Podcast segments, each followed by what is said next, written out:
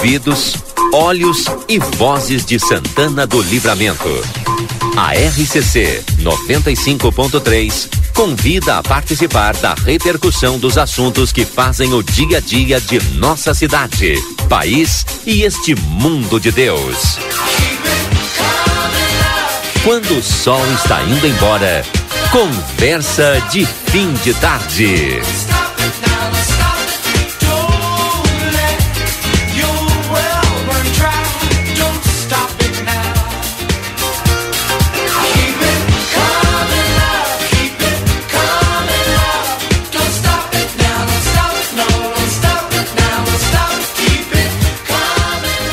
17 horas 37 minutos, uma boa tarde para todos. Estamos no ar então com o nosso Conversa de Fim de Tarde. Já trago aqui uma importante dica para você. Quer aprender inglês? Anglo Rivera, único centro Cambridge da região. Aprenda inglês no Anglo Rivera Inscrições e mais informações pelos telefones 3822 3009 ou pelo WhatsApp mais 598 9569 8058. Daniel Andina já está conosco. Daniel, boa tarde, tudo bem contigo, Daniel? Boa tarde, Valinei, Lucas, uh, aos ouvintes. Uh, começou a aquecer novamente, né? mas é por poucos dias. Tem uma previsão de daqui a pouquinho a vai trazer pouca chuva ainda pode acontecer na sexta-feira. Tá bem. Mas Vamos ouvir e no sábado e domingo vai fazer mais frio do que no domingo final de semana passado, viu? Ótimo. Vai fazer uma temperatura agradável para quem gosta do frio. A informação de agora é o estado do Rio Grande do Sul vai a partir do decreto já decidiu, decreto até ser publicado hoje, talvez amanhã. É, tira a obrigatoriedade do uso de máscara nas ruas, né? E a, ao ar livre. Ao né? ar livre. E a tendência agora também aí que avance para os lugares fechados. Enfim, eu não entendi se vai ter assim um, protocolo nesse sentido de, ó, lugar fechado mantendo o distanciamento né, ou aglomeração, porque tem as escolas, tem toda essa todo esse estudo que vai ter que ser feito. Eu não li nada nesse escolas. sentido, Valdinei. É, de todas formas, é, eu, por precaução, eu Sim. Vou continuar usando máscara em determinadas circunstâncias. Aglomerações é necessária a utilização de máscaras, inclusive é o que dizem os especialistas, né? Por mais que esteja liberado e que possa e, ah, sim. e vai mesmo, acontecer. Mesmo, mesmo estando ao livre. E, e, e no lugar fechado, mesmo que aconteça, né, a indicação é de que alguns lugares, ônibus ou aglomeração de mais pessoas que utilizem a máscara. O tá, mas o ônibus é considerado ambiente fechado, né? Então. É, mas eu não sei quando vão liberar. O Rio de Janeiro, por exemplo, já. Já liberou total. É, liberou total, né? Pois é. é. E ao mesmo tempo nós temos o exemplo de uma cidade chinesa são 30 milhões de habitantes? Sim, que estão tá tão de confinamento. Confinamento, é. confinados, não é, é porque teve um novo surto. Exato. Cinco, então... Quase 5 mil casos. O Rodrigo já está aqui, mas a Estael Cias também já está conosco. O Rodrigo, dá o seu boa tarde. Eu vou com a previsão do tempo da Estael. Boa tarde, estou ansioso pela previsão. Estael Cias, a chuva chega na quinta, na sexta-feira. Final de semana vai fazer friozinho. Eu já posso comprar minha lenha para a lareira? Boa tarde. já deu um resumo aí da previsão, né? Ele está adiantando, é. isso sim. Está por dentro, está bem informado.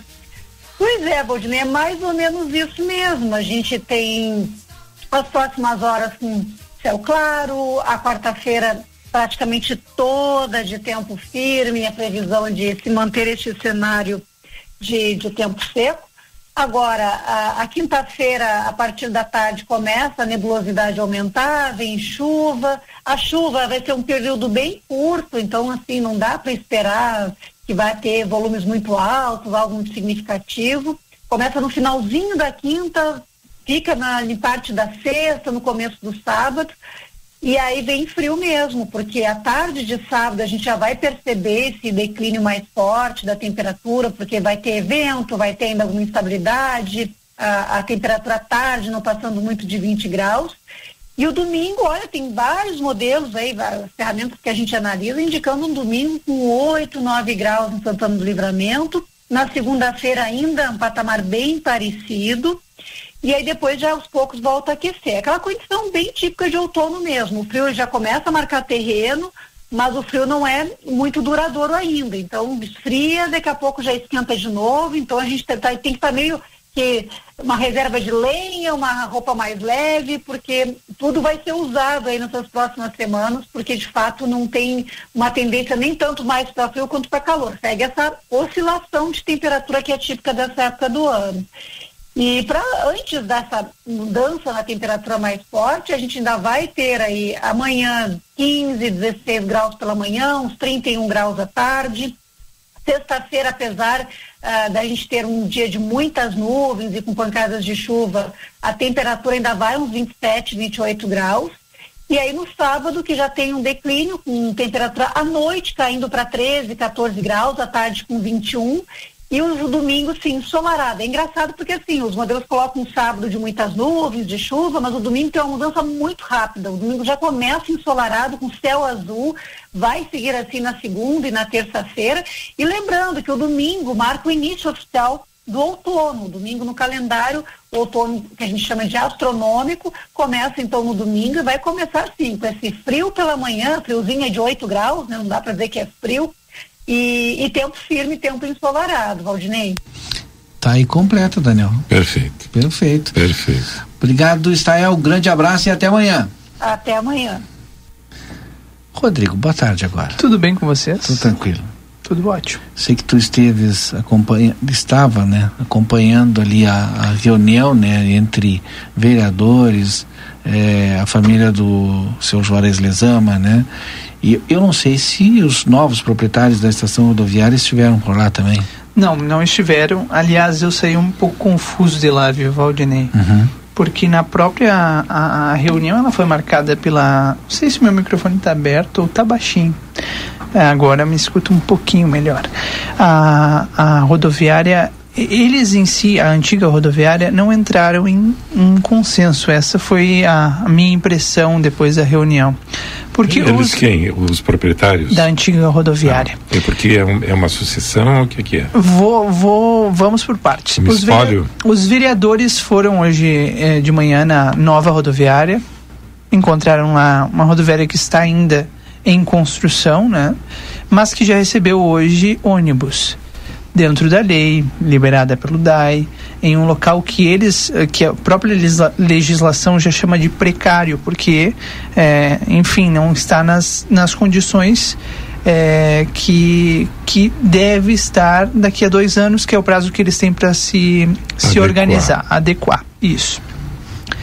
Então eles estiveram lá, e eh, em conversação, algum, os proprietários, os administradores da atual rodoviária chegaram a dizer em um determinado momento que eles até conversaram com a antiga rodoviária pelo espaço, mas que não chegaram num acordo financeiro de aluguel, enfim. Sabendo disso, os vereadores, uma, uma comissão de vereadores eh, lideradas liderada pelo vereador Aquiles Pires, que é o presidente da casa, foram até a antiga estação rodoviária hoje à tarde é, para ver se havia a possibilidade dessa conversação, dessa negociação, pensando no bem-estar dos usuários. E ali, aí que começa a, a minha confusão. Confusão, porque eu entrevistei. As, começam as tuas dúvidas. É, eu entrevistei dois dos proprietários da rodoviária, pai e filho, seu Juarez Lezama, que é, deu entrevista e disse que está contestando ainda a licitação da rodoviária. Isso é unânime. Eles estão contestando a situação da rodoviária é, por acharem que aqui está a nova rodoviária não, não venceu da maneira mais adequada, não seguindo todos os ritos, pelo menos essa é a alegação. E, e ele disse: Mas até que se resolva, eu arrendo, eu alugo a nossa estação rodoviária, o nosso espaço da antiga rodoviária.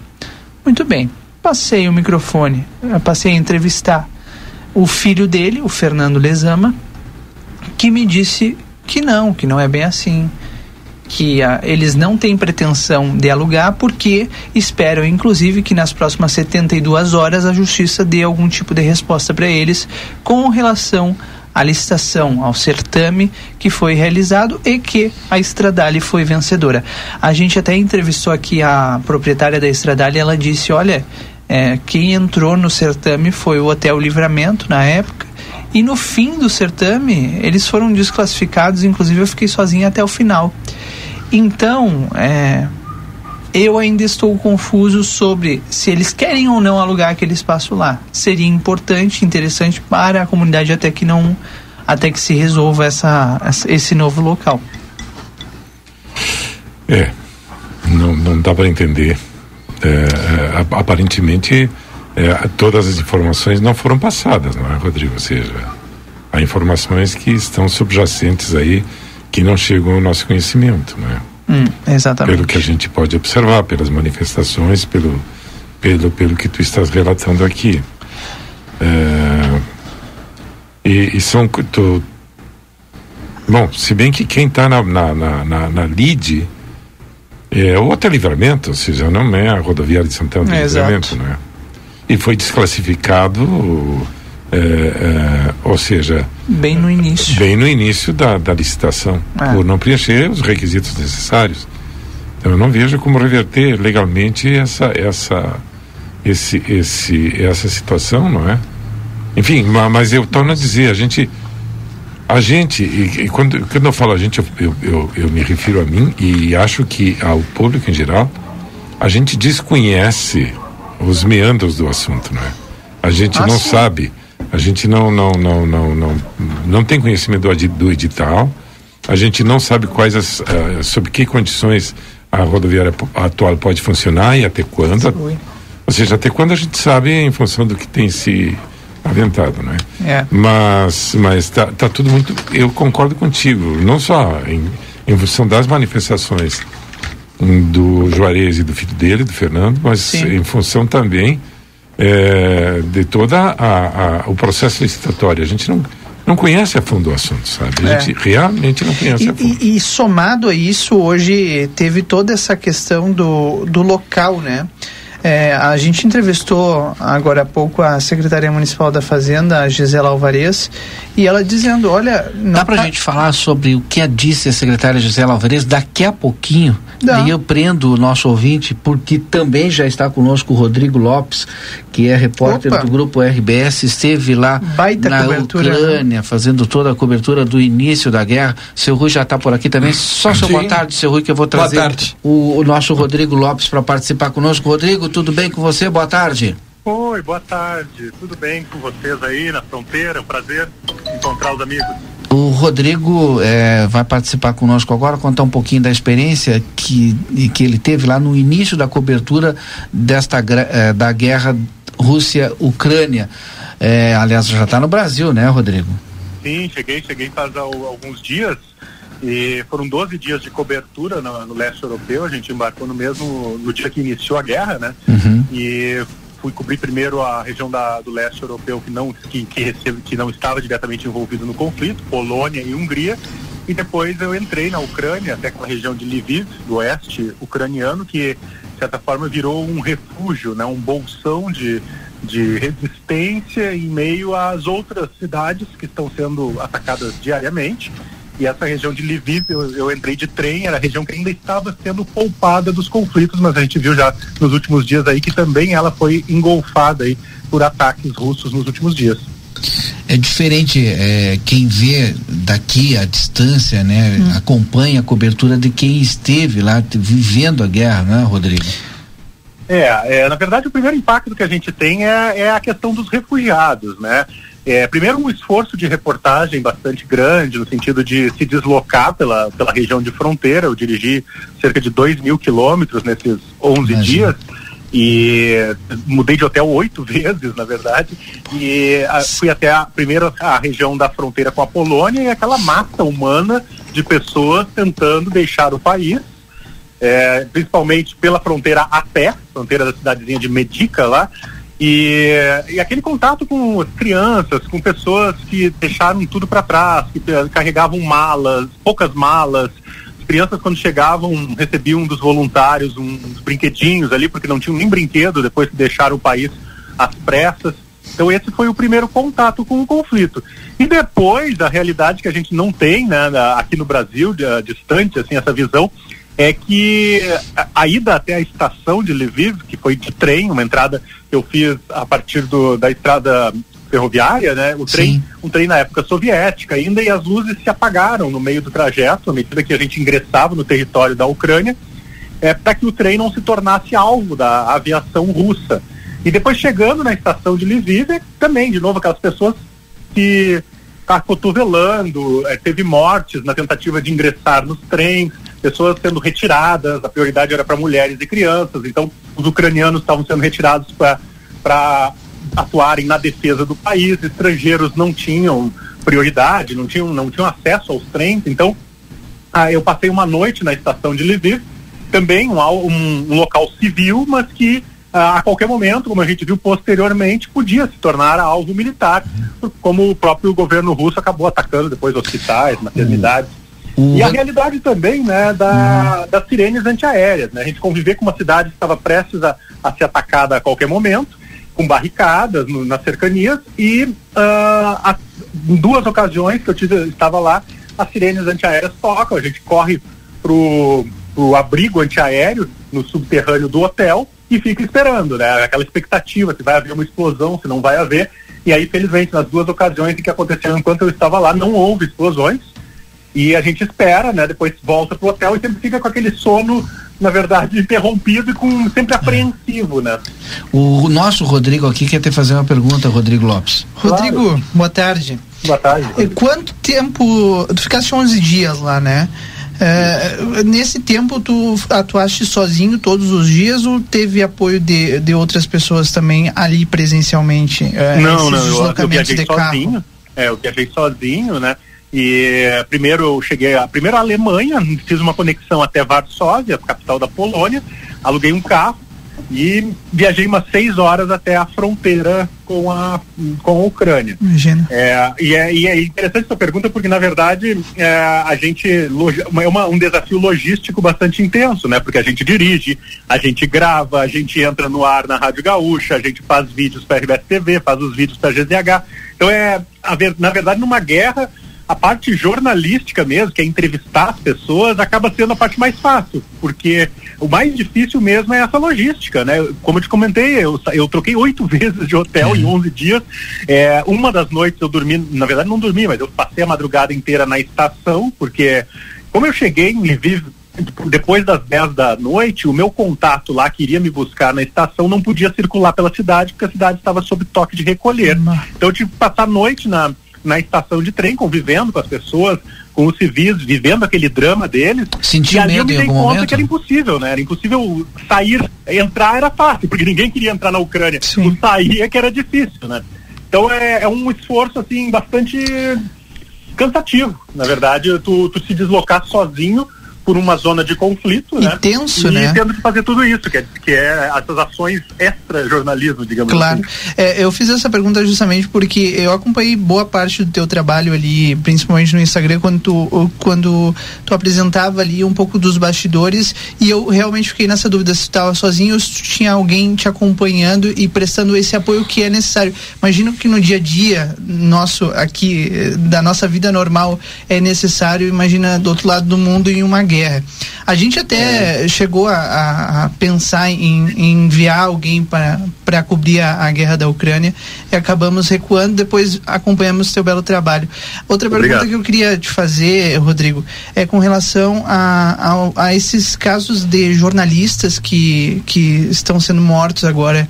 É, jornalistas, caso do americano agora, é, recente. Como o americano, é. também teve outro hoje uhum. que foi noticiado. É, como que no olhar de alguém que teve lá na guerra, como tu vê essas mortes de jornalistas? Ah, é, sempre é. Primeiro, obrigado por acompanhar o trabalho. E eu, eu usei um pouco as redes sociais, o Instagram, para tentar mostrar realmente um pouquinho dos bastidores, né? E, e obrigado pela, pela atenção de vocês também. E, eu ela é sempre lamentável, né? Eu fiquei 11 dias e claro que a gente eu tentei entrar três vezes na Ucrânia e sempre medindo muito a questão da segurança, porque a, a morte de, de, jornalista numa cobertura como essa é, é um civil a mais, Né? Então a gente acaba sendo também vítimas como os civis estão lá sendo vítimas. Não há nenhum tipo de privilégio, né? Então a gente acaba muitas vezes colocando o colete à prova de balas e indo para uma região que sem saber se aquela região vai, vai sofrer um ataque, de repente, da, da Rússia. É, eu, eu tentei entrar três vezes e em duas delas não foi possível. A primeira vez nós, inclusive, pensamos em entrar junto com a equipe da Globo, que estava lá na, na região de Medica, uh, só que a gente com, começou a, a, a, fazer contatos com as pessoas do outro lado da fronteira e a informação que a gente tinha era de que a situação estava muito complicada em termos de segurança, as pessoas passando 48 horas num portão é, se, se, brigando muitas vezes para conseguir acesso a, a, ao território polonês, e a gente viu que não ia dar. A segunda vez, eu, tentei entrar pela Hungria e mais uma vez eu achei que não havia condições de segurança e nessa ocasião o meu carro por ser um carro alugado, não podia sair das fronteiras da União Europeia. Então, também falhou. E a terceira vez, então, eu consegui uma fonte que tinha algum, algum, algum nível de garantias, digamos assim, de segurança, que é uma pessoa ucraniana que falava português, que estava ajudando alguns brasileiros lá a saírem do país. Então eu fiz contato com ela, ela me disse: "Não, dá para sair, dá para entrar e sair com segurança". Eu confiei mais uma vez na fonte, teve esse, essa, essa, esse percalço de ela não conseguir me buscar na, na estação no momento em que eu cheguei, o que jornalisticamente valeu também passar a madrugada com as pessoas, entender um pouco do sofrimento das pessoas e depois é, ela me pegou no outro dia de manhã e eu pude, então, conhecer um pouco a cidade, conhecer brasileiros que estavam lá. Então a gente vai sempre medindo algum nível de segurança, né? O oeste Sim. do país naquele momento ainda estava sob, sob alguma, alguma segurança. A gente viu nos últimos dias que a Rússia tem atacado né, base, bases ucranianas a 25 quilômetros da fronteira com a Polônia o que aconteceu no domingo, né, que, que é bem grave, porque daqui a pouco pode dar um erro de, de cálculo aí e atingir, um míssil atingir, por exemplo, o lado polonês, que é um membro da OTAN, ou seja, isso colocaria a organização do Tratado do Atlântico Norte diretamente num confronto com a Rússia, né? E aí nós é o que o presidente dos Estados Unidos, Joe Biden, falou de uma possível terceira guerra mundial. Então, é, a questão da segurança, né, Rodrigo, a gente vai sempre medindo, não existe, né, num conflito totalmente a garantia de Sim. 100% de segurança, mas a gente vai medindo e tentando é, entrar com um nível razoável de segurança. Esses colegas, por exemplo, mortos, é, infelizmente, né, eles estavam numa região onde os bombardeios estão acontecendo todos os dias, que é, por exemplo, eu decidi não ir à capital ucraniana, porque de fato a maioria dos jornalistas que estavam lá, inclusive os brasileiros, colegas que estavam lá, estavam saindo de Kiev. Então, ir para a capital ucraniana naquele momento era realmente muito arriscado e continua sendo. Né? A gente tem colegas Sim. bastante corajosos que fazem esse tipo de trabalho e estão bem no front, mas uh, aí, em acordo também com o jornal, com, com o veículo de comunicação aqui, a gente decidiu que não valia esse, se expor tanto assim a, ao, ao conflito. Mas é sempre uma decisão que é feita também com base no que a gente tem de relatos lá no local da, do, do fronte, com os colegas editores que estão aqui também na retaguarda. O nosso uh, colega aqui, o Daniel, quer te fazer uma pergunta e eu também te, teria duas perguntas, mas depois que o Daniel fizer aqui, eu faço para ti. É, boa tarde, Rodrigo.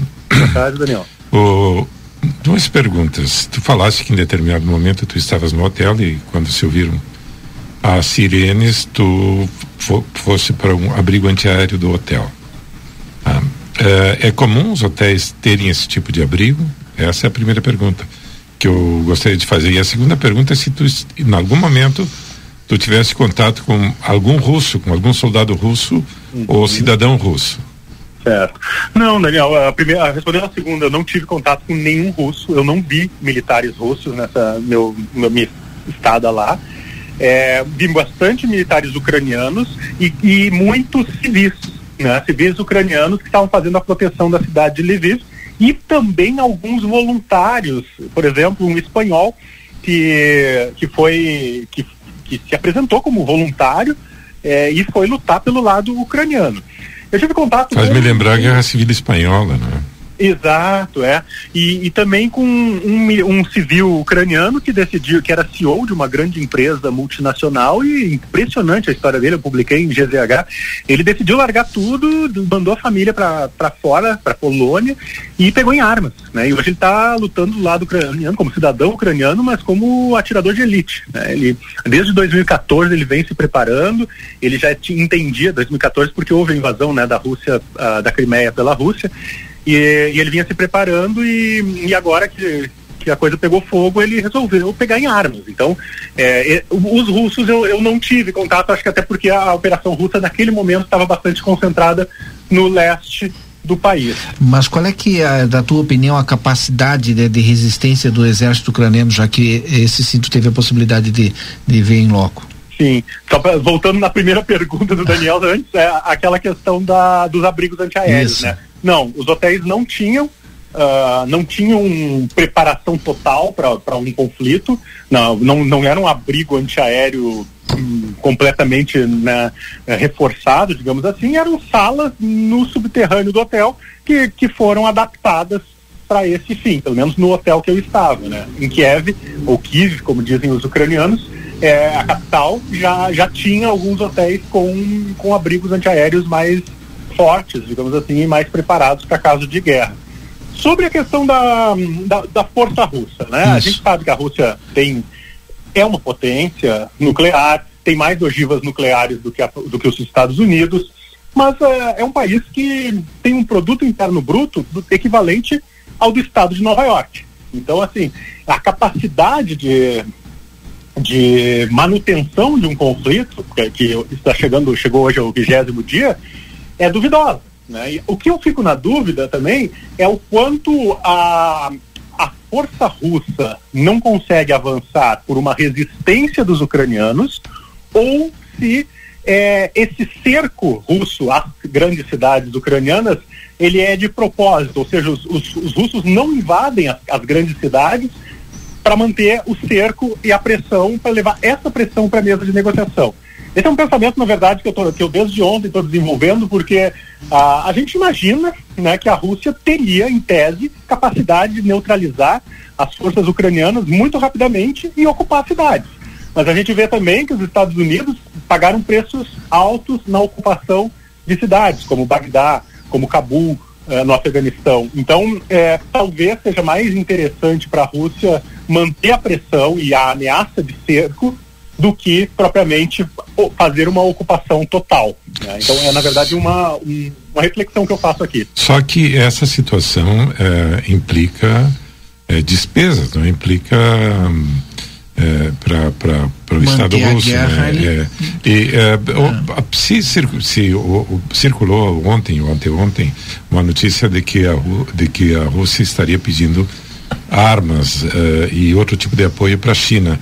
Tu tens alguma notícia sobre isso? É procedente? É, é verdade. é, inclusive, a, a Rússia tem tido muitos problemas de abastecimento na, na linha de, de combate. Né?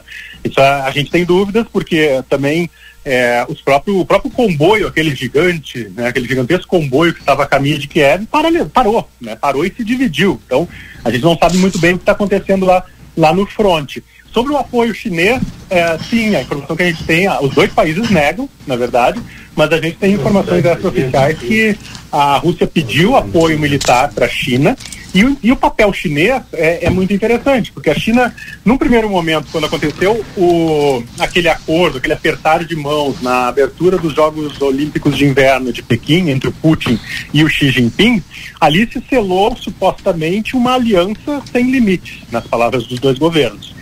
Uh, só que o que a gente viu é que a China recuou. A China pisou no freio e nos dias seguintes começou a dizer que era preciso calma, que era preciso diálogo, que apoiava um cessar-fogo. Porque a China, sejamos sinceros, a China é muito pragmática. A China quer fazer negócio, né? Quer fazer negócios com a Rússia, quer fazer negócios com a Ucrânia, com o resto da Europa, com os Estados Unidos. Então a, a China não quer ser alvo das sanções que a Rússia está sendo grande parte daquele projeto One Belt and One Road, que é aquele a rota da seda, nova rota da seda, né, que chamam, passa, a sua infraestrutura passa por países que pertenciam à antiga esfera de influência da União Soviética.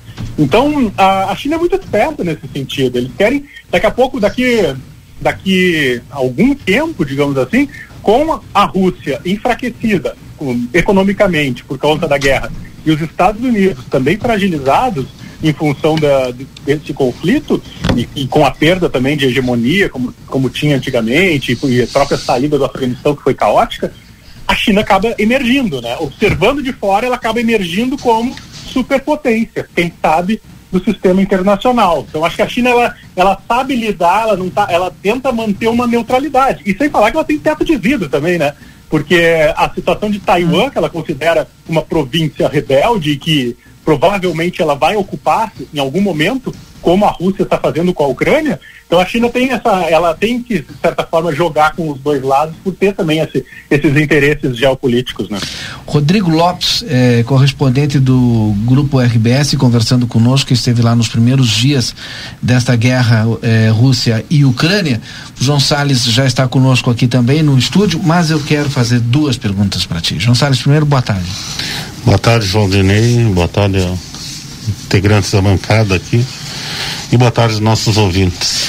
O Rodrigo Lopes, me diga uma coisa, tu queria ir para a guerra, tu queria estar lá nesse momento, e na tua opinião, como é que termina esse conflito, tu que esteves lá?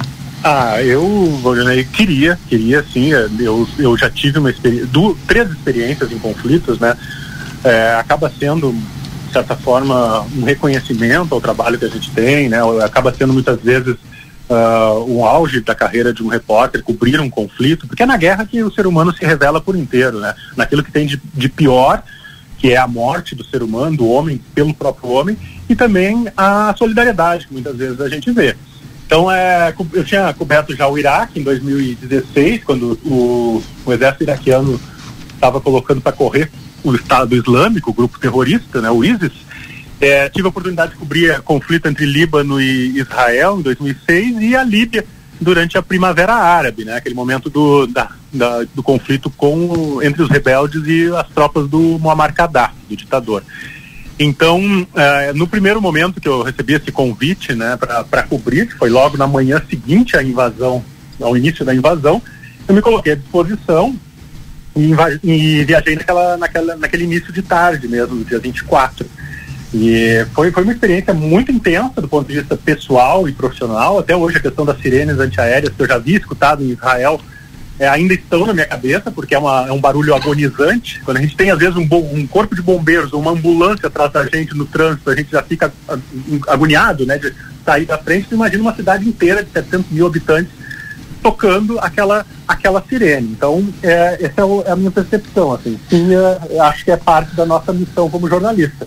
E segundo, a tua pergunta é como vai acabar, né? é. Na minha percepção, ela, eu acho que a Rússia vai, vai haver em algum momento um cessar-fogo, um acordo, mas será nos termos russos, né? E isso significa, não vejo, hoje o próprio presidente Zelensky da Ucrânia já disse que ele, ele abre mão da, da entrada na OTAN, essa, essa é uma das exigências da, da Rússia, e, e nós vamos observar, na minha avaliação, o esfacelamento do Estado ucraniano. Né? Acho que a Rússia vai ficar com a Crimeia, vai garantir na mesa de negociações o reconhecimento do território da Crimeia, ocupado em 2014, e vai, e vai acabar ficando com aquelas duas províncias é, separatistas, Donetsk e Luhansk, que ficam na região do Donbas, e o, o Estado ucraniano, digamos assim, vai acabar sendo fatiado e vai acabar sendo ali as partes de partes do oeste e do centro da Ucrânia com a capital Kiev. Né? Infelizmente, acho que a Ucrânia está um pouco sozinha nesse, nesse conflito, já que a OTAN não quer se envolver. Né? Uma imagem que tu é, ficou gravada desta guerra que tu vai levar para tua lembrança para contar a história. É uma imagem que eu vi das crianças, né? As criancinhas saindo da, da fronteira com aquelas bochechinhas rosadas, com frio, é, em que e, e diante daquela daquele monte de roupas e brinquedos, sapatos que eram jogados no chão como doação por parte dos voluntários e as criancinhas chegavam assim baratinadas, assim sem saber o que o que estava acontecendo e aí a mãe, o pai ou um voluntário chegava e oferecia um carrinho, uma bonequinha e ela pegava meio constrangida assim e, e levava provavelmente o seu único brinquedo no, nos dias seguintes né, do, do exílio. Obrigado, Rodrigo Lopes, por compartilhar conosco essa tua experiência aí da cobertura da guerra eh, Rússia-Ucrânia, viu? Obrigado, obrigado pela atenção de vocês. Fico à disposição por aqui sempre. Um e, grande abraço aos amigos da fronteira. E nós aqui é óbvio que ficamos à tua disposição quando vieres também à fronteira. Olha, seja, vai ser muito bem-vindo aqui no nosso Conversa de Fim de Tarde, viu? Ah, será um prazer. Grande abraço. Um abraço.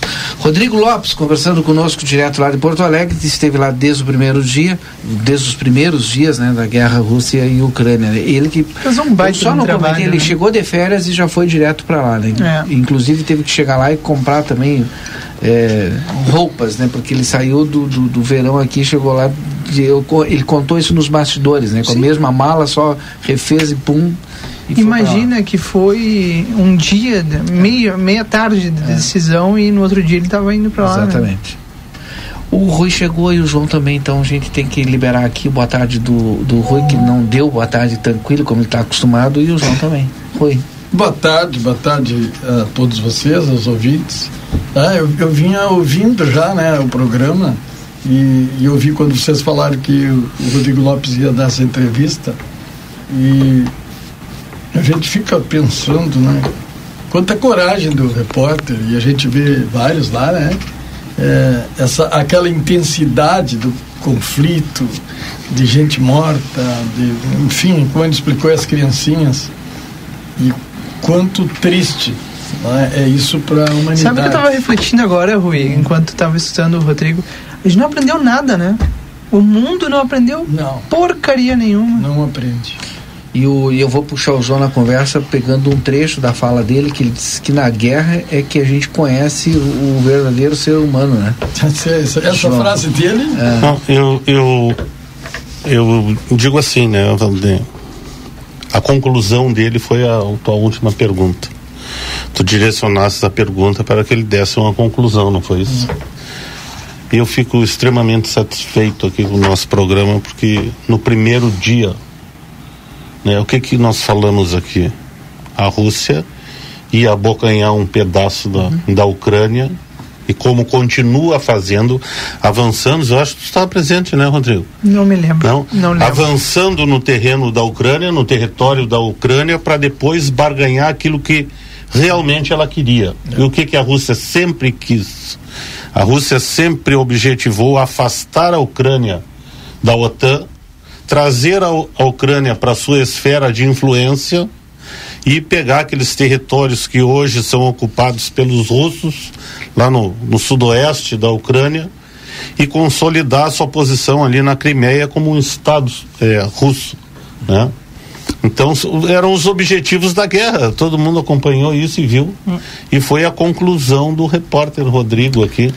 É, apesar de dizerem que o nosso programa só fala mentiras, às vezes. Não, é sério, Rui. Às vezes a gente fala é? a verdade. É eu, eu contesto isso. É. Né? Porque a gente faz uma avaliação séria Sim. e fundamentada no Sim, conhecimento é? que se tem. Né? Ninguém vem aqui para falar coisas que realmente não acredita. E se a gente tem confiança naquilo que diz, é porque o, o fundamento está muito bem argumentado, muito bem embasado.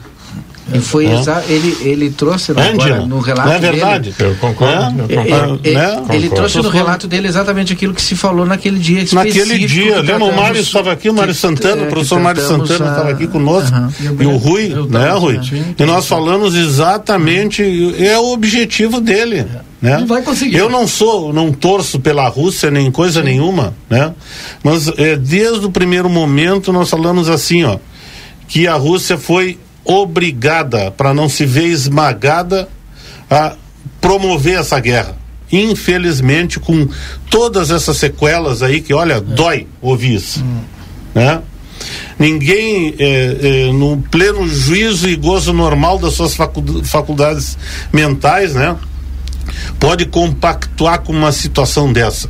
Eu acho que é o último recurso que existe é o uso da força, porque sempre fica ressentimentos, ódios, e temos tantos exemplos disso né? Que eu, é melhor sentar, conversar e ceder em alguma coisa que partir para aquilo que é o último argumento, né? Que é o uso da força. Não, não, ah. não traz benefício nenhum para a humanidade isso. Vou... Um dia a gente pode aprender isso, viu, Rodrigo? É verdade. É, e, espero, e aqui em Santana nós não temos exemplos dessa magnitude, mas a gente vê exemplos de quem não deveria dar esses maus exemplos é transformar as suas opiniões, suas ambições pessoais em coisas que prejudicam uma comunidade inteira.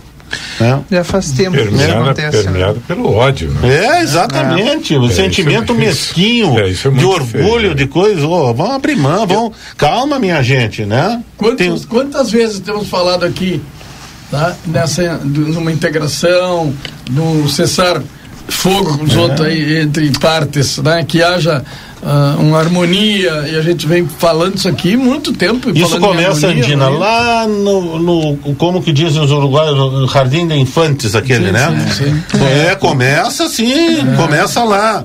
A respeitar o colega, né? A respeitar aquele que às vezes tem uma situação é, é, material um pouco diferente, um pouco aquém do que seria desejável, ou alguma, ou, alguma limitação de natureza física, alguma.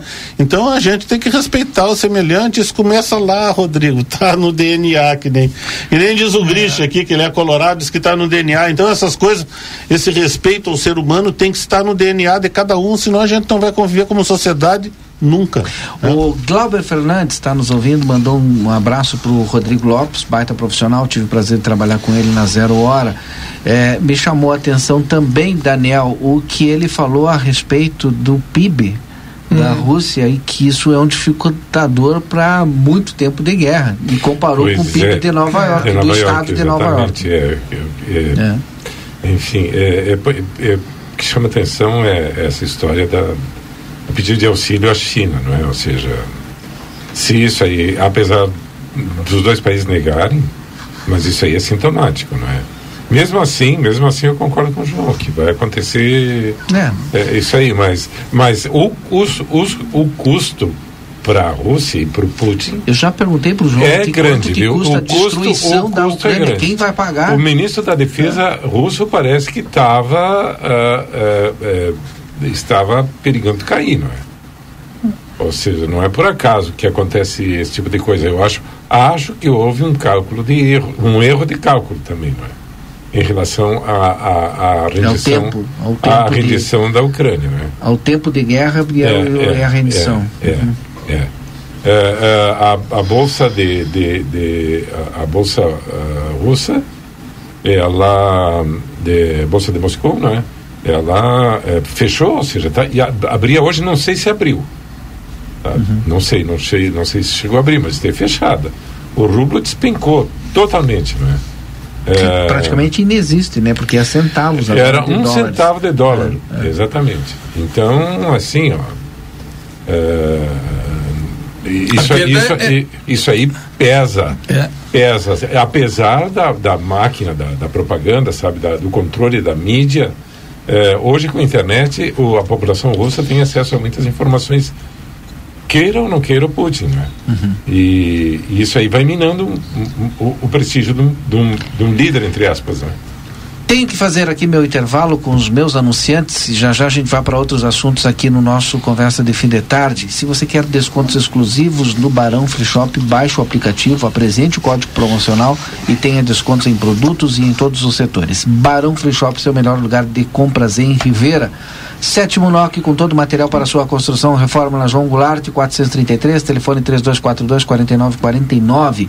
O restaurante Gardel, agora ao meio-dia, tem buffet por quilo com mais de 20 variedades de saladas, pratos quentes e vários cortes de carnes na parrija. Na Unimagem, você conta com a mais alta tecnologia em tomografia computadorizada Multilice, com equipamento de 160 canais que realiza estudos com mais agilidade e imagens de alta qualidade, emitindo até 85% menos radiação. Qualidade, segurança, serviço de médicos e pacientes. Unimagem é pioneira em alta tecnologia na fronteira. Agende seus exames pelo telefone 3242 4498. Eu parei o Rodrigo na Gisela Alvarez, a secretária Sim. da Fazenda hoje. Pra gente recapitular rapidamente o que aconteceu de ontem para hoje. Hoje começou às 5 uh, horas da manhã a nova rodoviária, um local improvisado ali, né, que eles ainda estão fazendo estrutura. Vereadores foram, depois de muitas reclamações, até lá, fizeram uma fiscalização. A Deixa atual... eu fazer um parêntese, porque a fiscalização que aconteceu às 5 horas da manhã, lá, quando é abria, a nossa equipe de jornalismo do Grupo A Plateia, com exclusividade, estava lá, quero mandar um grande abraço à equipe o Nick Santos, ao Yuri Cardoso, Marcelo, Marcelo Pinto. Pinto e o Lucas Noro. E o Matias Moura que estava aqui o Matias Moura deu a sequência depois junto com a equipe também. Rio Grande, né? Bom, então, 5 da manhã teve uma fiscalização lá porque a nova rodoviária ainda não tem alvará. Esse é um ponto que a gente vai tratar dele daqui a pouco.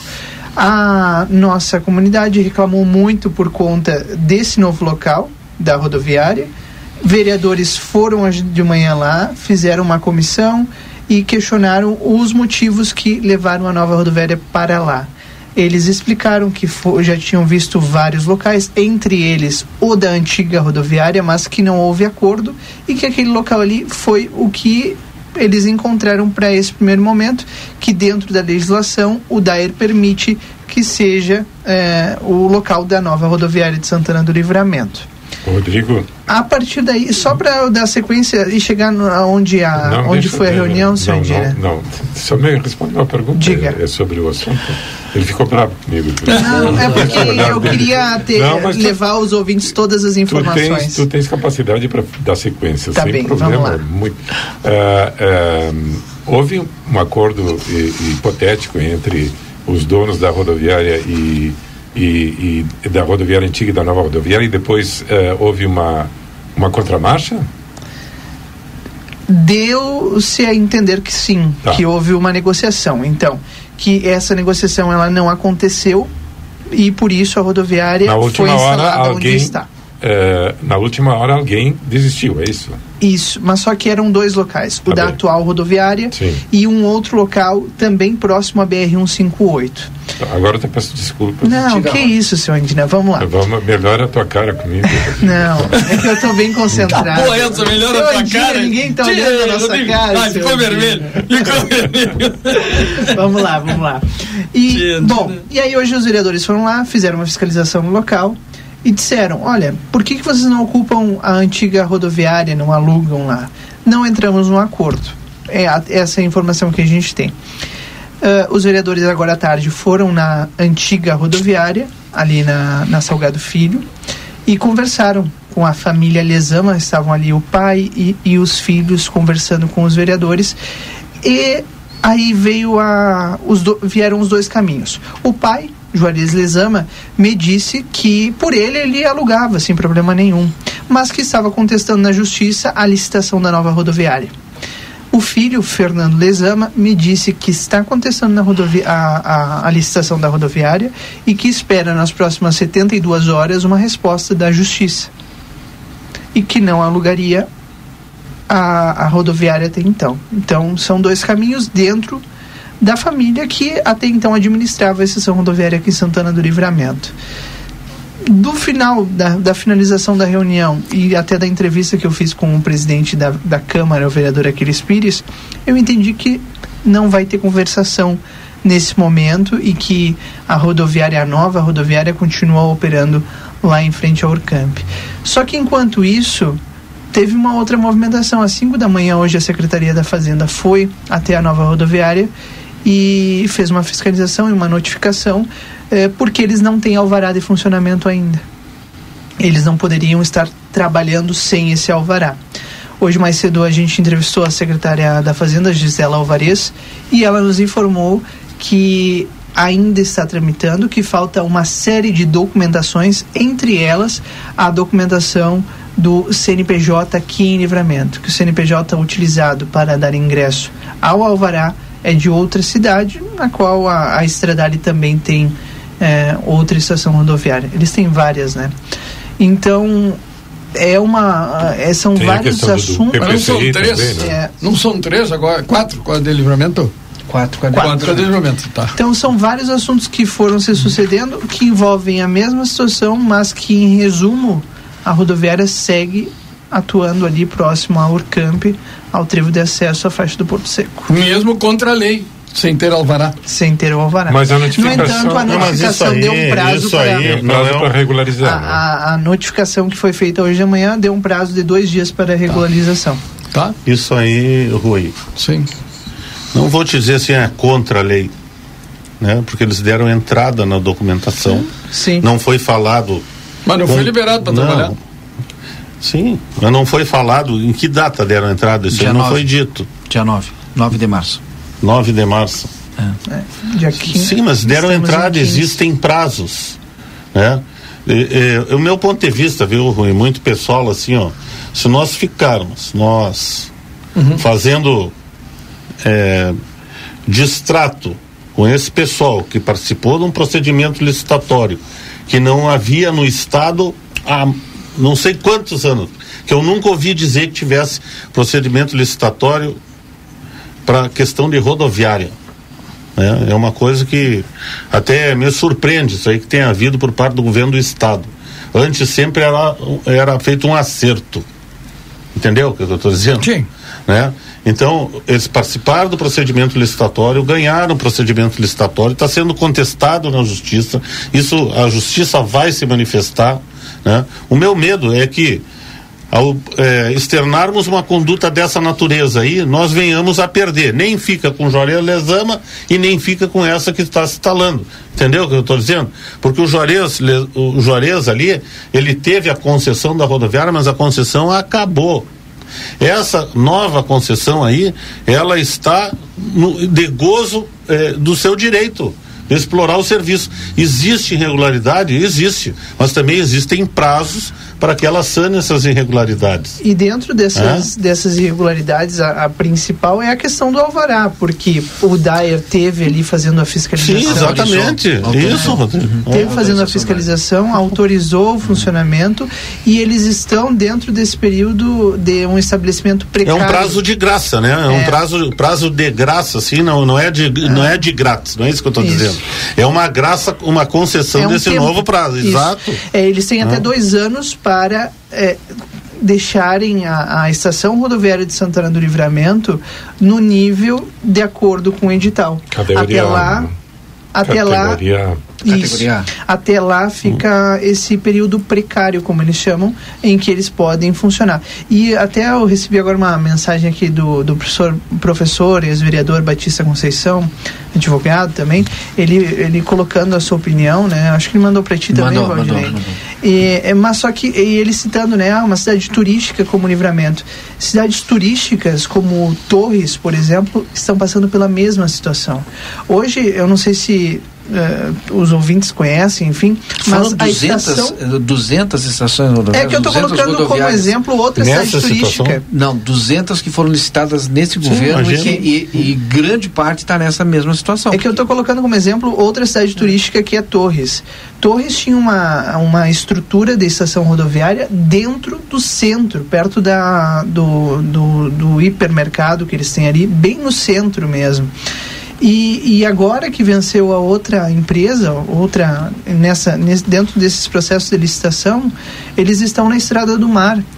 E, e- e se tu compara uma estação rodoviária com a atual, não tem nem comparação pela estrutura, pelo espaço para o ônibus estacionar, para as pessoas aguardarem. É, é- é totalmente diferente. melhorou.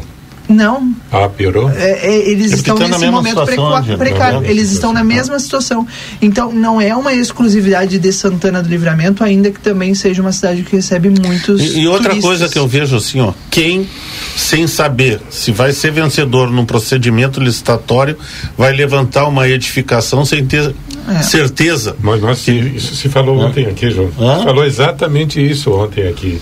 Não tem, não tem como fazer. Não tem né? como. Até porque estava É. sob júdice o É, assunto, entendeu? Exatamente, É, Adina, então, claro. Não, é uma circunstância que deixa muito a desejar. Você entende, você compreende isso, mas que é inevitável. É. né?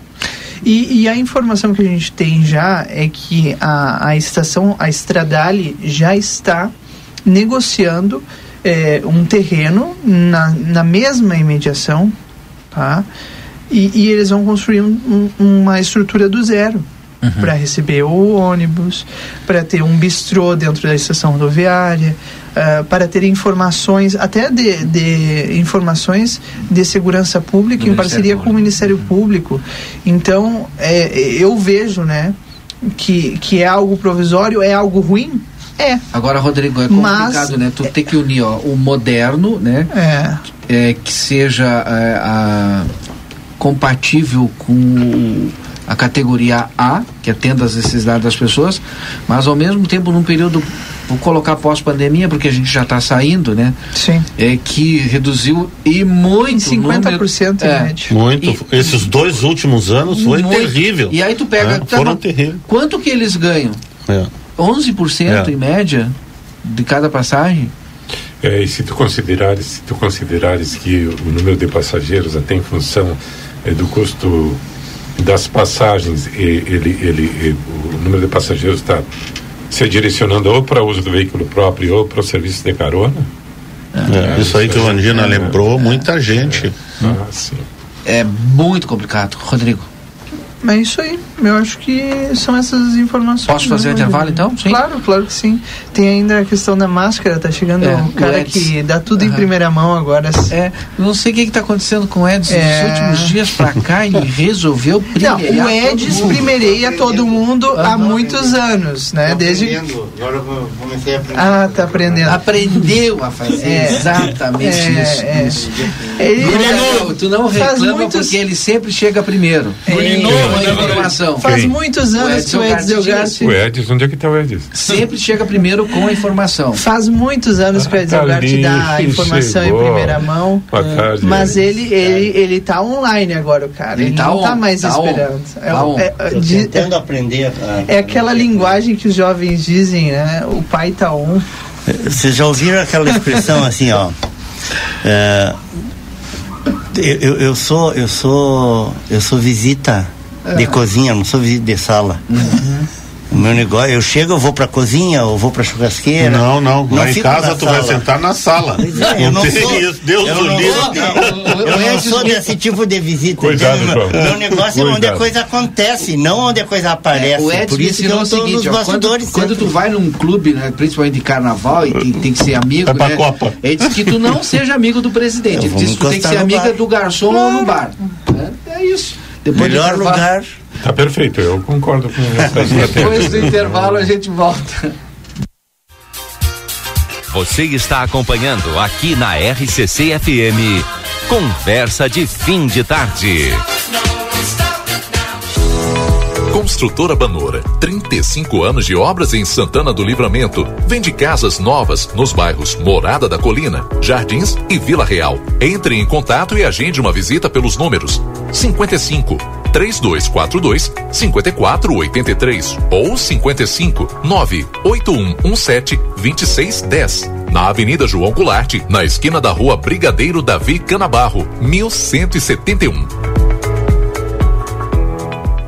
Quando a gente pensa em gás de cozinha, segurança e qualidade são fundamentais. O Feluma Gás trabalha com a marca Liquigás, que você já conhece e sabe que pode confiar. O botijão é seguro e lacrado. Contamos com uma equipe qualificada e um atendimento diferenciado aos clientes. Nossa entrega é rápida e garantida. Peça seu gás pelos fones 3243 6666 ou 9 9990 3131. Tem Feluma Gás também nos postos Espigão e e Feluma. A gente acredita no que faz. Avenida Tamandaré, 474.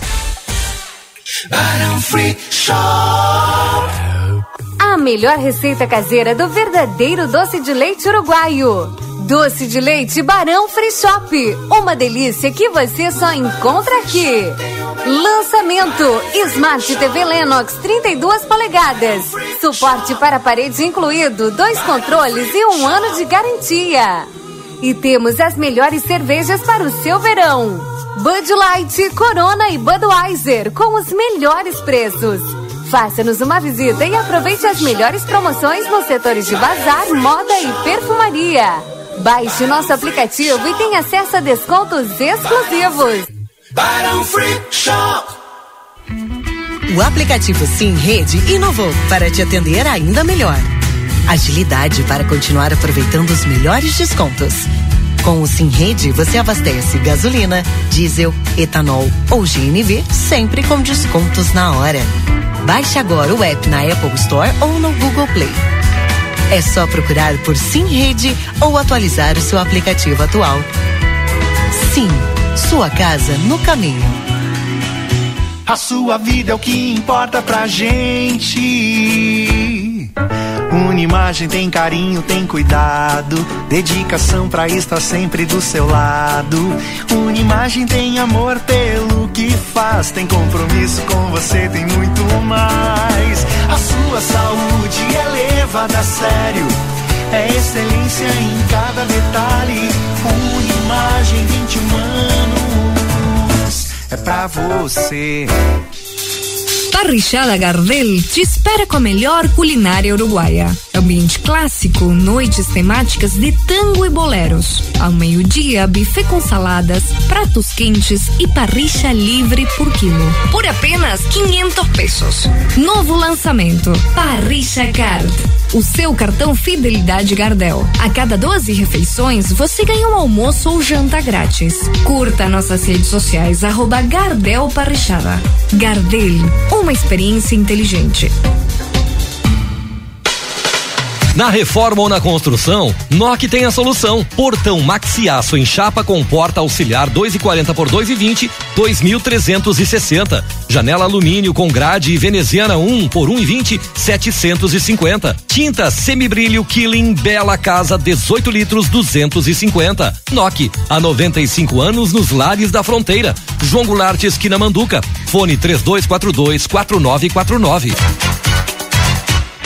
Daniel Souza, seu Toyota nas mãos de quem mais entende. 30 anos de experiência. Loja de peças originais e similares exclusiva da marca e amplo estoque. Serviço integral para o seu veículo. Tudo o que você precisar em um só lugar. Mecânica geral, eletrônica, geometria, balanceamento, estacionamento privativo. Toyota é com Daniel Souza. Experiência e confiança marcam nossa história. Estamos na linha divisória quase Quaró. WhatsApp 559 9102 3349. Amigo, sabia que agora é possível você ter 200 mega de internet e acesso a mais de 2 mil filmes e séries através do Paramount Plus para você ver quando e onde quiser? É isso mesmo. E você só vai pagar 113,90 por tudo isso. É bom demais, né? Então não perca mais tempo e acesse sejaamigo.com.br ou se preferir, chama a gente no 0800 645 4200. Amigo, viva conexões reais. Promoção válida até 31 de março de 2022. No Amsterdã, dias de semana é mais barato. Venha curtir em família de terça a sexta seu passaporte antecipado por 40 reais. Muita diversão, piscina de ondas, atividade física, rio lento e a melhor água termal. Venha curtir a praia magnífica do Pampa. A Misterlan te espera. Pontos de venda: Nuevo Hotel, Emirates Hotel, Escritório Amsterlan. Curta nossas redes sociais, arroba Amsterlan Termal. Passa chuva ou passa sol, o clima é sempre festa. Curtir com a família no Amsterdã é felicidade à beça. Eu sou Valéria Maciel e estou aqui para falar com você sobre um novo empreendimento Altos da Rural. Lindos apartamentos com lareira e churrasqueira num condomínio conceito clube de grande área verde. Ótima localização, uma verdadeira vertente da história de Santana do Livramento. Se informe nas imobiliárias parceiras. Agora tá fácil. Quem simula, compra o seu Dalé. Lindos apartamentos nos altos da Rural. Empreendimento Dalé Construtora. Livramento, tua história começou aqui. Tua força e tua coragem nos fizeram progredir. O amor foi o início do teu sucesso. A fronteira é teu lugar, teu motivo de progresso. O tempo passou, mas ficou a gratidão. Sentimento forte de amor por esse chão. Muita coisa mudou. O Padre Pio chegou, trazendo evolução, valorizando este rincão. Jardim Padre Pio, um novo loteamento residencial do Armo. O lugar com uma história de valor. Começou a pré-venda no novo residencial Altos da Rural em Santana do Livramento. Procure pela imobiliária Atis, parceira da Trento Imóveis e Consórcios e garanta seu apartamento novo. Faça uma reserva e garanta já os preços de lançamento. Visite-nos na Rua Uruguai 1420 ou pelos telefones 55 984 15 60 17 e 55 99601 2780. O Grupo A Plateia e Rádio RCC FM lançam a oitava edição da Páscoa Solidária e convidam a comunidade a colaborar, fazendo doações de chocolates até dia 10 de abril. Estaremos arrecadando no jornal A Plateia, Rua Almirante Barroso 358. Participe e torne o sorriso de uma criança mais doce nesta Páscoa. Patrocínio Unicred Região da Campanha. Apoio Brasil Free Shop, o primeiro free shop com preço de atacado na Sarandi, esquina Cebajos. Fronteira Internet. Aproveite a oportunidade de ter a melhor internet da região. Ligue 3241 3149 ou Whats 98459 3312. Sorri fácil. Sorrir é uma conquista. Na Tamandaré, 2440. Fone 3244 4109. Estamos apresentando Conversa de Fim de Tarde.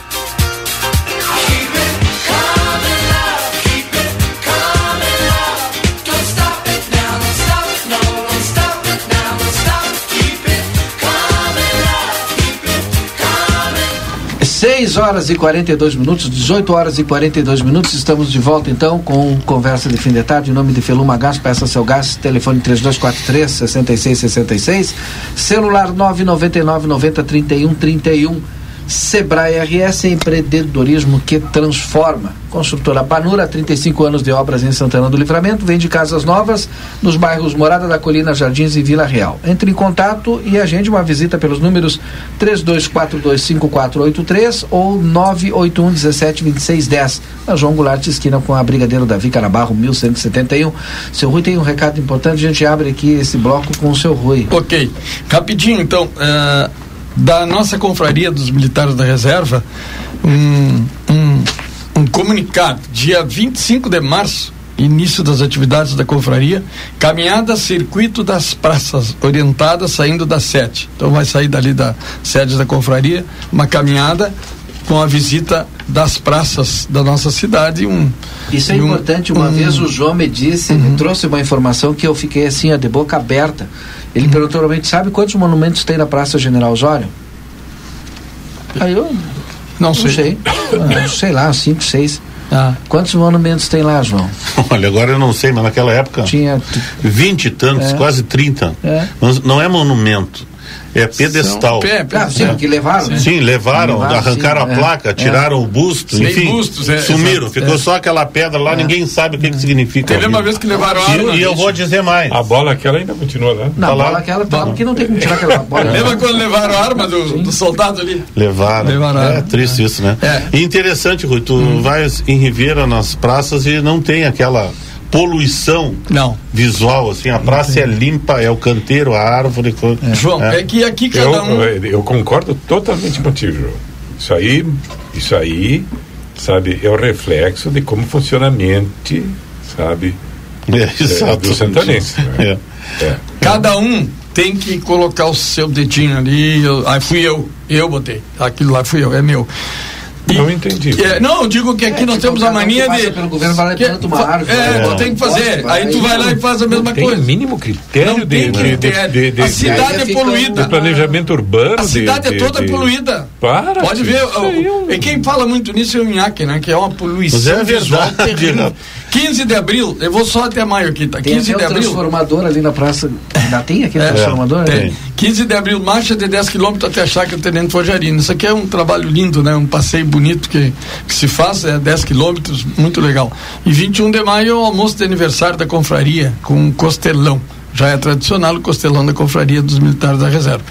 Então, Tenente, aliás, Capitão Figueiredo, tá aí, 25 de março, então, já está aqui a, a- a caminhada nas praças, que vai ser importante, a gente vai aprender. Cada praça vai ter uma tu vai trabalhada. encarar- tu vai encarar os 10 quilômetros? É, Sim, não, cara, não, não, normal. não. Para aí. Os 10 quilômetros faz Para aí, normal. Rui. Rui, tu diz pro Figueiredo o seguinte, Hum. ele tem que Tá come- ouvindo? Não, tá, com certeza. é, o meu abraço, Figueiredo. Figueiredo tem que começar aqui no Parque Internacional, não vai começar na Praça Artigas e o pessoal vir subindo tudo isso. É, tem que ser de cima para baixo. Vai sair de lá da companhia, né? Vai vir Artigas e vai, vai vir É. subindo lá, vem. Não, mas é, é um trabalho muito, muito bom da gente fazer, né? E é um exercício. E é, a gente vai espairecer e é. muito legal. Então até mais, viu, Capitão Figueiredo? Depois A eu vou anunciando aqui, depois isso. voltamos a falar, tá bem? Edson Algarte Dias, não precisamos mais usar máscaras. O Estado também já anunciou. O decreto, não sei se já foi, saiu no, no Diário Oficial, se não saiu agora, de noite vai sair amanhã. É, e o do, do município também. Sai amanhã. Sai amanhã. Em locais? Sim. em locais, Locais abertos. abertos. No ônibus tem que continuar usando. Na Câmara também e aqui no estúdio também. Eu estou usando aqui, ó. Isso. É. É, Rui? Estamos É. em distanciamento e está aberto. Isso, janela. não, tá. Bem ah, ventilado. Bem ventilado. E bem vacinados. E bem vacinados. Mas é, é, foi, foi anunciado, foi anunciado hoje. Aliás, tá um, primeiro aliás, o pessoal faz a higiene- higienização aqui antes da gente eh, entrar no programa, Edson. Tu não percebeu, tu não sente, às vezes eu fico, porque eu sou o primeiro a entrar aqui, então eu recebo todo o Eu impacto. tô tão né? habituado com esse, esse mundial. O Uruguai começou a quarta dose. Quarta Oh, dose, quarta dose. É, A gente tá. cortou o Edson, vai lá, Edson. Vocês, é viram, isso, é é, vocês viram que tem 10 casos, né? São Paulo também, né? 10 Também, casos apenas, né? Isso. Graças Tá. a Deus, né? 10 casos apenas. gente, Mas me olha. expliquem, a quarta Baixamos, dose... baixamos de, de 100 casos ativos, né, aqui. Infelizmente, tivemos, Tivemos um mais um Um óbito, óbito né? hoje, né? Sete. 206. É, Sete. Me expliquem, me Ah, expliquem é uma coisa. É, porque aí eu vou pegar o, o João ali que falou da questão de São Paulo da quarta dose. Por que não iniciar novamente o calendário vacinal de 2022? Porque aí a gente vai ficar tomando quarta dose, quinta dose, sexta dose. Ah, sétima sim, dose, começar então. pelo. Mas é melhor isso do que. Ou seja, é mais barato, inclusive, não é? Tu tá, tu tá relativamente imunizado. Passou seis meses, tomou uma, uma nova dose. E hoje, hoje, pelo que me consta, começa a vacina contra- a gripe na rede privada. É porque abril começa já. No, Que é Hoje, muito. hoje. essa, essa vacina aí, Antino, eu estou repetindo aqui a palavra que eu ouvi de um médico, tá bem? Não tô, é bem mais forte do que a vacina contra o Covid. a da, É. da gripe. Sim, porque ela, ela, ela compreende um, um, um espectro, espectro de, de vírus muito maior do que a da COVID, que é direcionado, né? Você sabe que eu tive lá no cemitério ecumênico hoje à tarde. Não, não. Fui lá Fui. com uma, com uma, uma amiga, né? Qual é o cemitério ecumênico? Lá, lá fora do Conrado. Ah, no Vale É, dos Sinos. no Vale dos Sinos, eu digo comentar. No Vale dos Sinos. Eu, eu fui lá levar a amiga nossa lá, né, pra. Fazer uma Levou visita. umas flores lá pro, É. pro marido, né? Que é o nosso companheiro de lá, o Antônio Carlos Ramos. E, tchê, que coisa louca aquilo. Eu comecei a andar, né? Começou Eu a. comecei a andar e ver as A pessoas. ler. A ler, cara. É doloroso tu ver aquilo lá. Tipo, mas aí, André, eu, André e ela andávamos lá. E ver aquelas pessoas ali, amigas da gente, né? De tanto tempo. Ah, o falar soldado Quintana, o tenente ali da, dos bombeiros, enfim. É algo assim. E amanhã vamos ser nós, impressionante. É impressionante a gente ver aquilo ali, o pessoal todo. E, mas bem cuidado. O cemitério lá, o Conrado está cuidando bem. tá? Um, um funcionário muito, muito atencioso. O camarada viu que a gente chegou lá e veio correndo, né? O que que precisa? Estou aqui à disposição. Né? E depois a despedida dele, esteve ali por perto todo o tempo, depois ele andava cortando a grama e tal. E veio se despedindo. Ah, Deus proteja você. Aquela história, né? Um negócio cheio, uma coisa, um, um cara Tem, simples. tem túmulos com aqueles catamentos pequenos ainda ou não? Só fui lá na parte do Covid. Tinha muita gente que. É. Ah, tá. Só fui Tá na parte bem, do Covid. Tá bem, é. tá bem. O resto eu vi que está muito bem cuidado. Tá? Tem, tem umas, um, como é que é uns. Tem três ou quatro, eu digo umas igrejinhas que tem lá pronta, né? Capela. Capelinhas, é, já, mas que já tem. Diz assim, tipo mausoléu? É, assim, exatamente, já vendidas e tal, que ele está construindo, vendendo. E, mas eu achei super interessante a limpeza, a organização, bem, é, é bom a gente ver. Mas eu, ali das pessoas, vou te dizer, é uma coisa, 200, praticamente 200 pessoas ali, né? Pois é, e um lugar privilegiado, tem visão de sim. longe, né? Ah, sim, tem. Que é, Andina, mas eu não quero que tu me visite, viu? Eu também. Rui, pra ti, Essas tu- visitas eu é, não Essa tua visita eu não quero receber digo, também. Eu digo, tô, tô pensando nos usuários. Nos tem, usuários. tem gente que escolhe a parte de cima. Agora, graças a Deus, a de gente a gente está numa situação bem melhorada. As pessoas as pessoas estão começando a acreditar mais que está passando, né? E mas segue. Eu vejo que onde eu tenho ido o pessoal está usando máscara. Está usando locais fechados, né? Locais fechados. E eu acho que a gente vai ter que continuar fazendo É isso. interessante, né? Rui. Esses dias eu estava ali na, na 24 de maio, tem uma padaria ali. E fiquei no carro assim, fiquei observando. Chegou um senhor, já um senhor, já com uma certa idade, né? E eu cuidando do senhor assim, ele pegou e vinha com a máscara de pendurada no pescoço. pe- Quando chegou na frente da padaria, botou aquela máscara, entrou. Quando ele saiu, a primeira coisa que ele fez foi baixar a máscara e acender um cigarro. E uma senhora, uma jovem, todo, todos o mesmo procedimento. Eu digo, tá aí, ó. O Covid está dentro dessa padaria e dentro dos outros estabelecimentos comerciais de livramento. Porque as pessoas na rua, todo mundo sem máscara. Em casa, sem máscara. Né? Em casa, sem máscara. Sem máscara, claro. Né? 99% ninguém Sim. usa máscara. Né? Em reunião de amigos, sem máscara. Mas quando vai entrar num local desses, máscara. Eu digo, se a gente fizesse um. um Sabe que esse foi- um- uma ausência aqui desses locais todos, né? Terminava o Covid, né? não precisava mais usar máscara, porque está aí dentro. Dos especialistas que eu, que eu li, das reportagens desses últimos dias aí, para entender essa retirada da máscara, né? Entendi o teu raciocínio, o, o não tinha maior, entendido, agora eu... é, o maior argu- argumento deles é exatamente esse que o João falou. É porque eu- tu, tu pensa assim, pô, agora vai liberar a máscara, vai aumentar o, o, o- a contaminação. o contágio, né? No contágio. Aí o contra-argumento é, olha, ninguém mais usa máscara em casa, com reuniões com amigo, É, né? em E, casa e é- nenhum momento subiu por conta de não usarem a, a- a máscara. Está provado, Valdina, que a maior fonte de contágio é em casa, né? Inclusive esse argumento foi usado quando se suspendeu as aulas. Porque as crianças iriam, estudantes né, teriam contato com outros, poderiam trazer para dentro de casa e aí sim contaminar a família toda. É, Mas agora o grande debate é, por, é, a- é as escolas. Como é que vai fazer sem a máscara? Vai ter que ter um protocolo de distanciamento? Como é que vai ser? É Agora sim é o novo normal. Lembra que a gente falava É, lá? é. Agora a gente vai ter esse, esse, É esse incrível, né, Valdinei? Como as pessoas só se preocupam com o problema na hora que estão com ele, né? Antes não, essa falta de planejamento, porque todo mundo, é, todo mundo que eu digo, as pessoas que lidam com essa questão de educação, eles sabiam que em algum momento né, o estudante iria para a sala de aula, né? E daí? E outra coisa, tu viu? É, mas houve várias manifestações, não foi uma nem duas, várias manifestações, principalmente dos professores, que estão, que tem que estar em sala de aula, não nos gabinetes, mas que tem que estar em sala de aula, diziam, tá, e qual é, é para voltar ok, claro, mas o que, é. que se oferece de É. garantia? qual é o planejamento que tem para essa para esse retorno às aulas? Porque é fácil tu dar o canetaço lá e dizer, não, volta. E aí, ou muda, ó, atenção, fazer um decreto mudando a- o distanciamento aí, porque aí vai caber mais. Vocês lembram disso? Nós falamos aqui. O, o, o- um decreto dizia: o distanciamento é dois metros, um metro para cada lado. Aí daqui a pouco volta as aulas, não, muda o. o muda poder o. ter, é, para poder E encaixar. olha, eu vou dizer para ti, ó, falta de piloto não foi.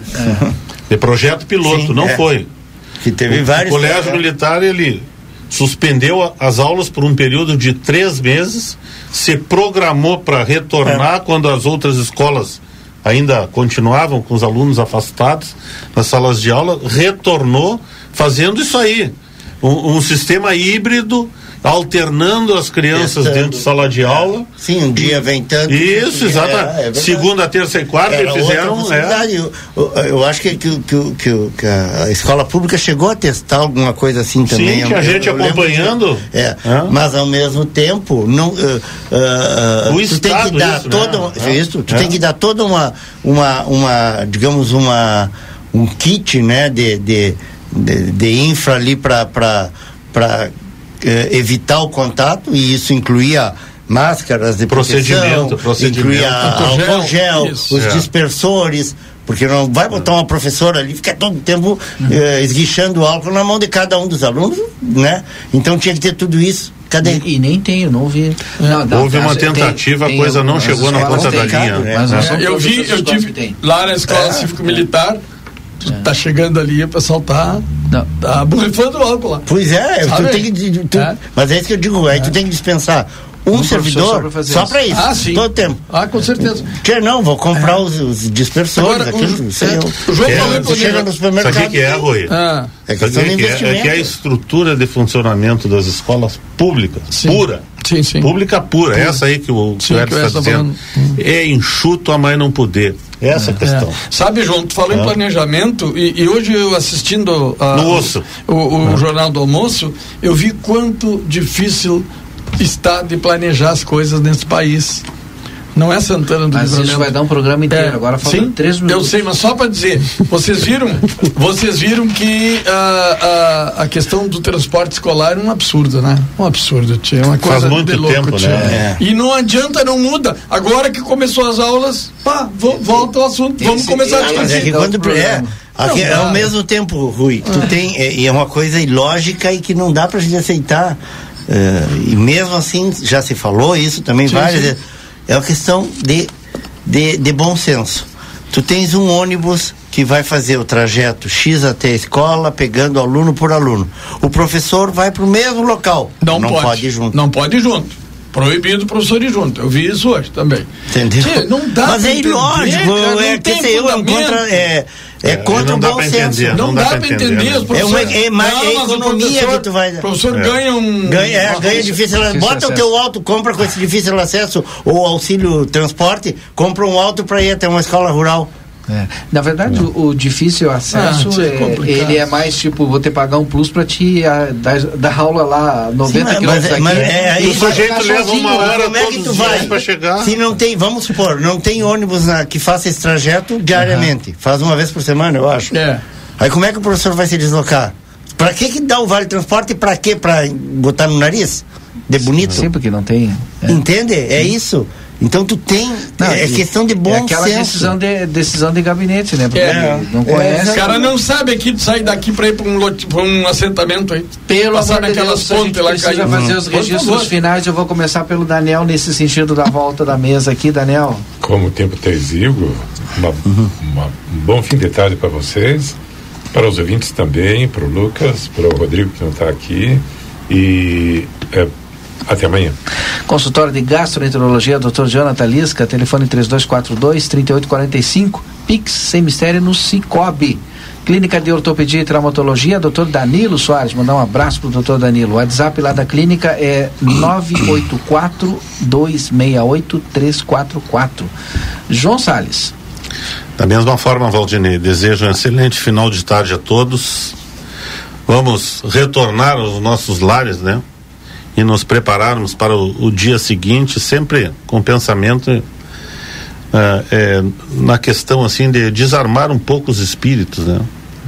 Eu acho que o pessoal anda com uma motivação assim muito negativa das coisas. né? Se posiciona sempre enxergando o, o, o que é ruim, né? Então é uma maneira de encarar a vida. Eu acho que nós precisamos enxergar o que é bom, que está sendo feito de, de bom, né, em benefício de todos, né? E diminuir um pouco essa essa ansiedade que toma conta das pessoas. Com relação a essa questão da rodoviária ali, é impressionante. Eu fiquei impressionado. É, um julgamento assim, sem saber direito o que, que está acontecendo, um fuzilamento das pessoas. né? Eu acho que a coisa não é por aí, né? Vamos procurar o entendimento e a tolerância, minha gente. Que no outro caminho não existe. Chegou o novo aplicativo da Sim. Baixe o aplicativo Sim Rede e abasteça com desconto no posto Sim, aqui na faixa. Sua casa no caminho. Bairro Residencial Jardim Padre Pio, terrenos com água, esgoto, vias de passeio, ruas pavimentadas e iluminação. Telefone da Joy Sul Empreendimentos, a responsável é o 99174 4322. Recebeu uma multa e não sabe o que fazer, a Só Multas sabe. Só Multas fica na Conde de Porto Alegre 384, telefone 984 5843 40. E o Amsterlan está com várias atividades aí de terça a domingo. 40 reais o passaporte antecipado. Você pode comprar nos pontos de venda o Emirates Hotel, Hotel Noivo e também no escritório Amsterlan. Edson Gartes Dias. Eu vou deixar para falar amanhã, porque senão o, o, o o Daniel vai dizer que eu cheguei tarde só para só a hora do registro. Mas eu quero concordar com o João, acho que o que o João falou é totalmente pertinente, não só para esse momento, mas para muitos outros, mas para esse especificamente. Eu comentava isso com a minha filha outro dia. De tia, tu quer achar uma solução, deixa a emoção um pouquinho de lado e primeiro tenta enxergar o cenário real, para depois tu poder te posicionar a respeito. É, rapidinho eu quero mandar um abraço para alguns amigos, o Batista Conceição, uma boa ideia aí Meu pra, companheiro a de time. respeito. É, Meu companheiro de time mandou uma, uma sugestão boa aí com relação a, a essa questão da rodoviária, exatamente eh, dentro desse, desse conceito, desse contexto aí que, que o João falava. Também ah, a nossa, nossa colega jornalista Lorena Schuchmann, né? Ah, a filha do saudoso Dr. Raul Schuchmann, ah, que sugere que ah, se provoque o Dyer, porque tanta, tanta gente fala aqui, não sei o que, mas e o Dyer que tem a palavra não foi ouvido. né? Então, manifestou, né? então essa. Veio e amonou. Não, não, Amonou. isso é o que a gente sabe, mas claro, não se tem a palavra oficial. Nesse sentido, ela está sugerindo, e, e eu acho que está, realmente tem fundamento. Eu quero mandar um beijão para dona Rosinha Silva, a presidente do, do, do projeto social Rosas de Ouro, está aniversariando hoje, né? Uh, faz um, um baita de um trabalho aí nessa área e também há 25 anos já que ela está com isso aí. O teu amigo Jorge Mota, Uhum. Goi, sim. e uh, a minha escola de samba querida, né, do coração, a Verde Branco Imperial, Império da Zona Sul, que hoje completa 37 anos de fundação. É hoje o churrasco? É hoje o churrasco. Tem que comemorar, né? Tu fosse um a memória do. Fui convidado para. Não, tu fosse dos fundadores? Não, não, eu só apoiei fundador. Tem uma, um Mas time logo em seguida maravilhoso tu tá aí. ali, tu tá, aí, Arthur. tá há muito tempo ali, né, o, o Edson? É, eu participo mais efetivamente, eu acompanho desde o início, vamos dizer Uhum. assim, mas mais efetivamente agora pro final. Agora os fundadores ali, o Cholo Ilha, né, o Arthur Carminha. Garcia, Carminha. É. E ela dele, ensaiava no o- início na subida ali, né? Num É, teve vários, quase é, a gente ali no. teve Eu aqui me- na eu, BR, me teve lembro ali na, na, na Pedro Irigói, lá em cima. É, quase Teve- no. Quase onde é o posto ali, né?